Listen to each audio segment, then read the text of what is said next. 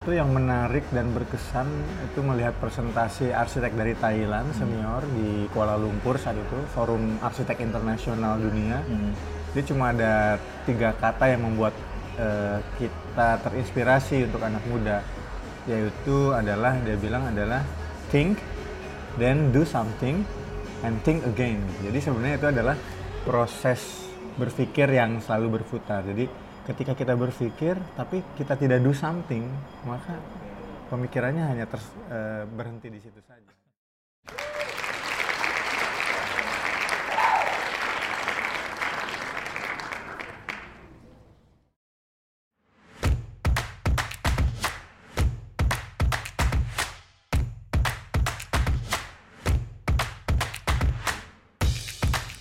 Assalamualaikum warahmatullahi wabarakatuh. Salam sejahtera buat kita semua. Ada beberapa orang di luar sana begitu bergantung kepada moodnya. Ketika moodnya sedang turun, dia bisa berkarya, dan ketika sedang turun, dia tidak bisa melakukan apa-apa. Dan sebaliknya, ada juga orang yang bisa bersahabat dengan moodnya, sehingga apapun kondisi moodnya, dia, tita, dia tetap bisa berkarya. Perkenalkan, nama saya Rahmat Barus. Di podcast edisi keempat belas kali ini, kita ditemani oleh Muhammad Sagitha, seorang arsitek yang pernah bekerja di Arsit- Biro Arsitek Singapura W O H A, di mana karyanya yang bisa kita nikmati ada di Bali, yaitu Hotel Alila Uluwatu, dan juga beliau pernah menjadi pembicara di event arsitek di India. Yang akan Anda sukai dari podcast kali ini adalah Muhammad Sagitha akan memberikan tips sederhana, mudah, dan menyenangkan bagaimana menerjemahkan sebuah uh, imajinasi menjadi kenyataan. Nah, saya jadi penasaran seberapa semangat Anda untuk tetap hadir di podcast ini sampai akhir. So, stay tuned.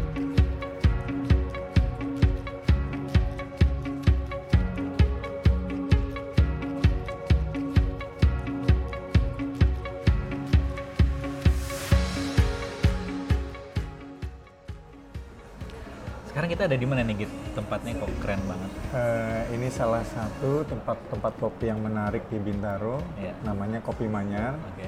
Satu hal yang paling spesifik di Kopi Manyar ini sebenarnya ini bukan dari kopi khasnya atau apa, tapi justru kopi ini di-running oleh siapa. Oke. Okay. Jadi mungkin background membuat Kopi Manyar ini seorang arsitek senior Indonesia yang sudah terkenal, mm. yaitu Andra Matin. Dia memang memiliki tempat bekerja dan Uh, tempat yang lingkungan rumahnya di sekitar sini semua. Dia oh, jadi ini jadi satu antara rumah sama restoran ya? Ya, jadi ada area rumah, ada area kantor, dia sewa kantor, ada area meeting, hmm. dan satu area cafe yang memang diperuntukkan untuk area event gathering para arsitek, untuk para seniman, dan juga kopi, tempat yeah, kopi. Yeah. Uh, tadi kita sempat ngobrol di depan mengenai uh, baru-baru ini menyeleksi karya-karya muda, arsitek muda dan desainer muda ya. Jadi ini sejak eranya presiden sekarang itu mereka mulai mengembangkan bahwa usaha kreatif itu memang sangat berpotensi untuk Indonesia ke depannya. Hmm. Jadi memberikan satu wadah untuk para desainer muda Indonesia untuk eh, lebih mempertajam keahliannya dan bisa berkarya lebih baik lagi untuk kemajuan Indonesia di masa datang seperti itu. Jadi Agit uh, menyeleksi ya? Ah, kebetulan di bidang arsitektur, landscape dan interi- eh, bukan interi- landscape dan tata cahaya, kita membantu untuk menseleksi para arsitek muda dan desainer muda ini. Bisa dikenalkan mungkin untuk para pendengar kita uh, nama lengkap Agit dan profesi Agit. Ya, lo saya Muhammad Sagitha. Yeah. Saya kenal dengan yang mewawancarai saya sekarang ini sudah beberapa lama sebelum saya berprofesi menjadi arsitek di Indonesia. Dulu saya dari dua ribu enam ke dua ribu sembilan bekerja di Singapura, yeah. satu konsultan arsitek internasional yang dimiliki oleh orang Australia dan orang Singapura, namanya W O H A. Sejak dua ribu sembilan saya membuat uh, bisnis sendiri di Indonesia. Karya Agit di antara, antara lain apa saja yang? Jadi waktu bekerja di W O H A, karyanya salah satunya Alila Uluwatu di Bali, okay. Intercontinental Sanya di Hainan Island, okay. China, China, dan satu private residence di Singapura. Okay. Tapi ketika saya memulai sendiri lebih banyak residential khusus oh, untuk okay. di Indonesia. Nah. Um, seperti yang kita ob- obrolin juga bersama tadi di awal, podcast ini adalah mengingatkan kepada orang-orang bahwa udah deh, udah kebanyakan motivasi di luar sana, sekarang saatnya action. Nah, eh, arsitek ini kalau menurut saya, mo- mohon di- dikoreksi ya, hmm. itu kaitannya dengan ada yang melihat arsitek tuh dan seniman tuh hampir sama, artinya dipengaruhi oleh mood. Bagaimana bisa apa ya? Karena kita ada target juga kan ya. Yeah. Dan bagaimana Anda oke deh, saatnya untuk action. Hmm. Bagaimana menerjemahkan mood itu menjadi sebuah action. Yeah. Satu yang menarik dan berkesan itu melihat presentasi arsitek dari Thailand senior hmm. di Kuala Lumpur saat itu, Forum Arsitek Internasional Dunia. Hmm. Dia cuma ada tiga kata yang membuat uh, kita terinspirasi untuk anak muda, yaitu adalah dia bilang adalah think, then do something, and think again. Jadi sebenarnya itu adalah proses berpikir yang selalu berputar. Jadi ketika kita berpikir tapi kita tidak do something, maka pemikirannya hanya ter, uh, berhenti di situ saja, hanya okay. berpikir.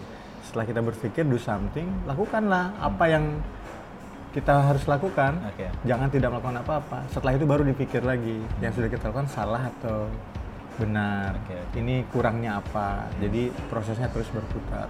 Percuma kalau kita cuma di proses pemikiran tapi tidak melakukan sesuatu, hmm. dia hanya berhenti di pemikirannya saja. Oke. Okay. Dan bagaimana waktu dulu Anda memutuskan untuk menjadi seorang arsitek? Apakah emang berminat di bidang tersebut? Apa terinspirasi hmm. terhadap suatu bangunan sehingga hmm. memutuskan kayaknya seru jadi arsitek? Hmm. Satu hal mungkin bahkan dari S D itu hmm. satu hal yang paling kecil itu kita hanya cuma melihat postcard. Jadi okay. ada satu postcard yang dikirim oleh saudara. Hmm. Dia memang sudah jadi arsitek, sekolah di Amerika. Okay. Jadi dia hanya menggambar satu kampusnya dengan goretan tangannya dia gitu. Hmm. Yang saat dulu orang-orang belum ada namanya mungkin ngeprint atau ngesablon. Mereka dia hanya bikin kertas biasa, digambar lalu kirim selamat hari raya Idul Fitri. Nah, itu kan berkesan sekali buat anak muda bahwa hmm.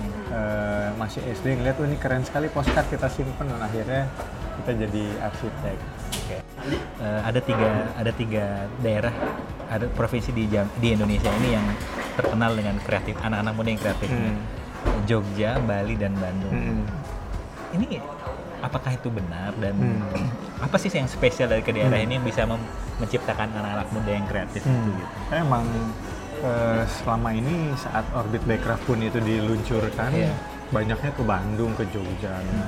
Tapi sekarang sih dengan teknologi informasi yang tersebar kemana-mana, hmm. sebenarnya itu tidak menutup, tidak menutup keterbatasan bahwa hanya daerah itu saja yang harus kreatif. Uh, Semua yeah. daerah akan kreatif dengan sendirinya dan yeah. orang kreatif itu dengan segala keterbatasannya pasti bisa menembus segala rintangan atau apapun. Yeah, yeah, yeah. Nah, mengenai tadi yeah. eh, proses bagaimana arsitek itu berkarya dan lain-lain, hmm. mungkin memang eh, arsitek itu berada di antara-antara seorang insinyur yang hmm. keteknikan hmm. dan juga eh, seorang seniman.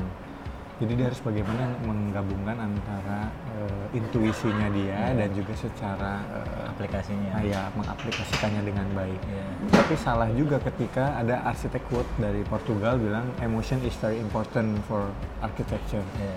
Jadi kita nggak bisa cuma hanya solving the problem.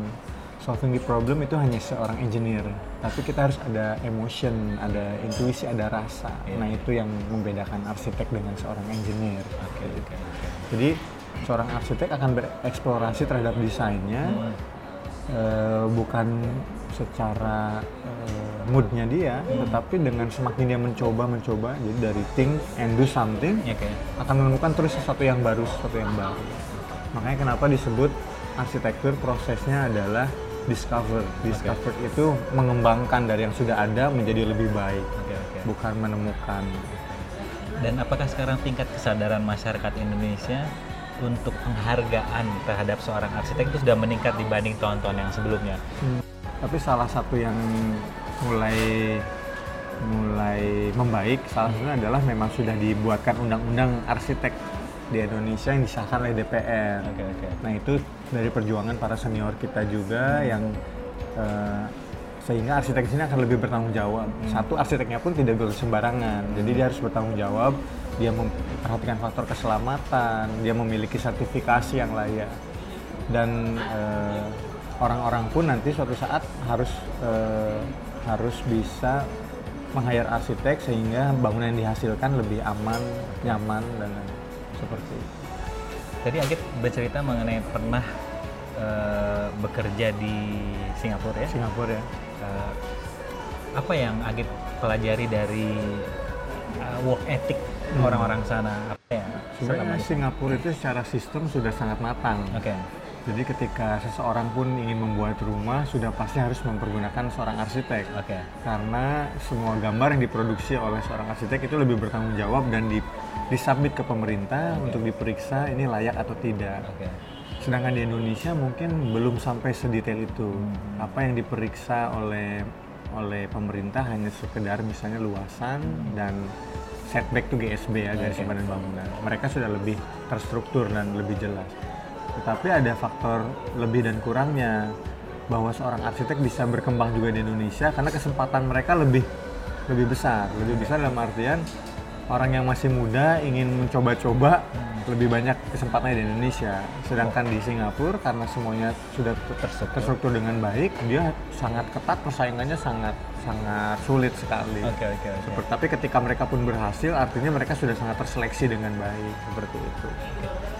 Dan ketika Anggit setelah uh, selesai dari uh, Singapura. Singapura, kemudian kembali ke Indonesia dan memutuskan untuk membuka usaha sendiri, hmm. prosesnya seperti apa? Sebenarnya secara tidak sadar, hmm. walaupun kita sebenarnya orang-orang yang pragmatis hanya menjalankan profesi kita, hmm. tapi dari sejak lulus dan bekerja ke Singapura, saya memang bukan untuk mencari karir di Singapura, okay. tapi mencari ilmu yang bisa saya uh, aplikasikan ketika saya mempunyai kantor sendiri. Okay, okay. Dan cita-citanya dulu memang saat sebelum umur tiga puluh mm-hmm. ingin memiliki biro kantor sendiri. Okay. Kenapa sebelum tiga puluh? Karena berpikir uh, dengan umur tiga puluh nanti di, di, uh, akan lebih matang ketika di usianya bahwa sistem kantor seperti apa yang sudah kita pelajari di Singapura seperti apa. Oke, okay, oke. Okay.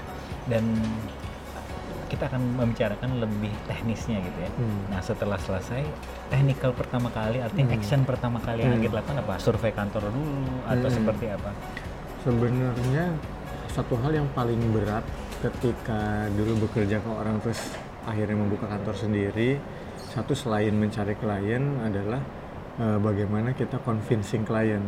Jadi yang dulu biasanya adalah kita hanya memproduksi gambar, mendesain dan lain-lain hmm. dan memiliki keterbatasan untuk berpresentasi. Ketika memiliki kantor sendiri, kita harus tahu, oh ketemu klien ini cara pendekatannya seperti apa, convincingnya bagaimana. Itu satu hal yang baru. Hmm. Terus kedua, ternyata di di uh, bisnis arsitektur ini adalah ketika kita sudah bisa memberikan satu benang merah lah yang hmm. bahwa ini karya kita arahannya seperti ini gitu. Hmm. Jadi klien-klien yang datang ke kita itu lebih ke spesifik yang memang sudah tahu oh karya seperti ini okay. saya mau ke arsitek ini dan okay, okay, okay. terseleksi ya. Ya, terseleksi. Orang-orang. Dan itu kita memang awalnya membuat website dan lain-lain. Hmm.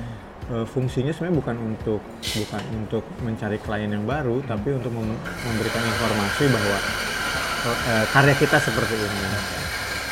Nah, kira-kira ada pertanyaan yang saya belum tanyakan tapi Anggit bilang ini penting untuk para pendengar berkembang bersama dot com kira-kira apa?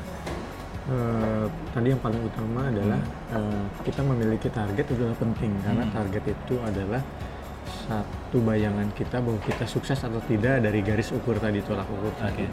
Tetapi uh, kita harus tahu uh, sebagai seorang praktisi hmm. harus tahu juga bagaimana kita melakukan hal tersebut dengan kita menjalani. Jadi okay. karena saya dari kuliah dan bekerja memang passionnya di arsitektur, hmm.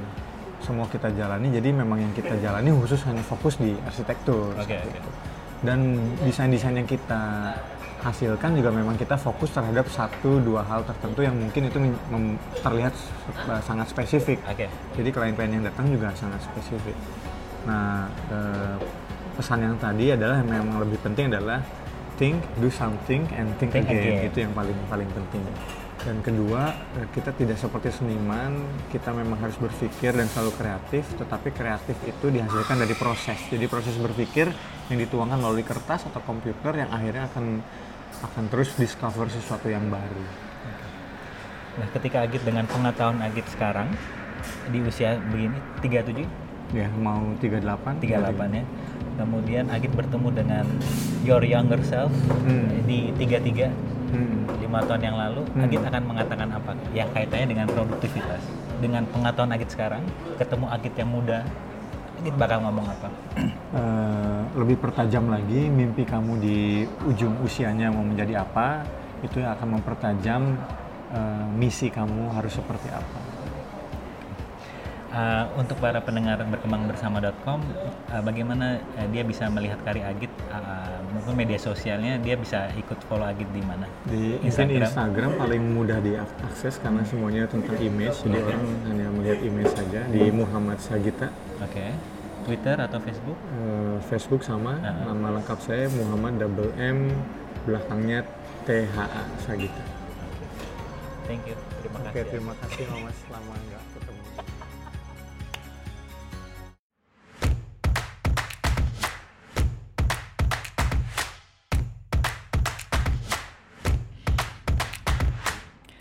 Baik, menurut Muhammad Sagitha, think, do, and think again. Jadi ketika kita mempunyai suatu, apapun profesi Anda sebenarnya, ketika kita mempunyai suatu impian, ketika kita mempunyai hal tersebut, segera dipraktikkan menjadi sebuah action dan kenyataan. Karena siapa lagi yang akan menikmati hasilnya kalau tidak mungkin orang-orang yang Anda cintai.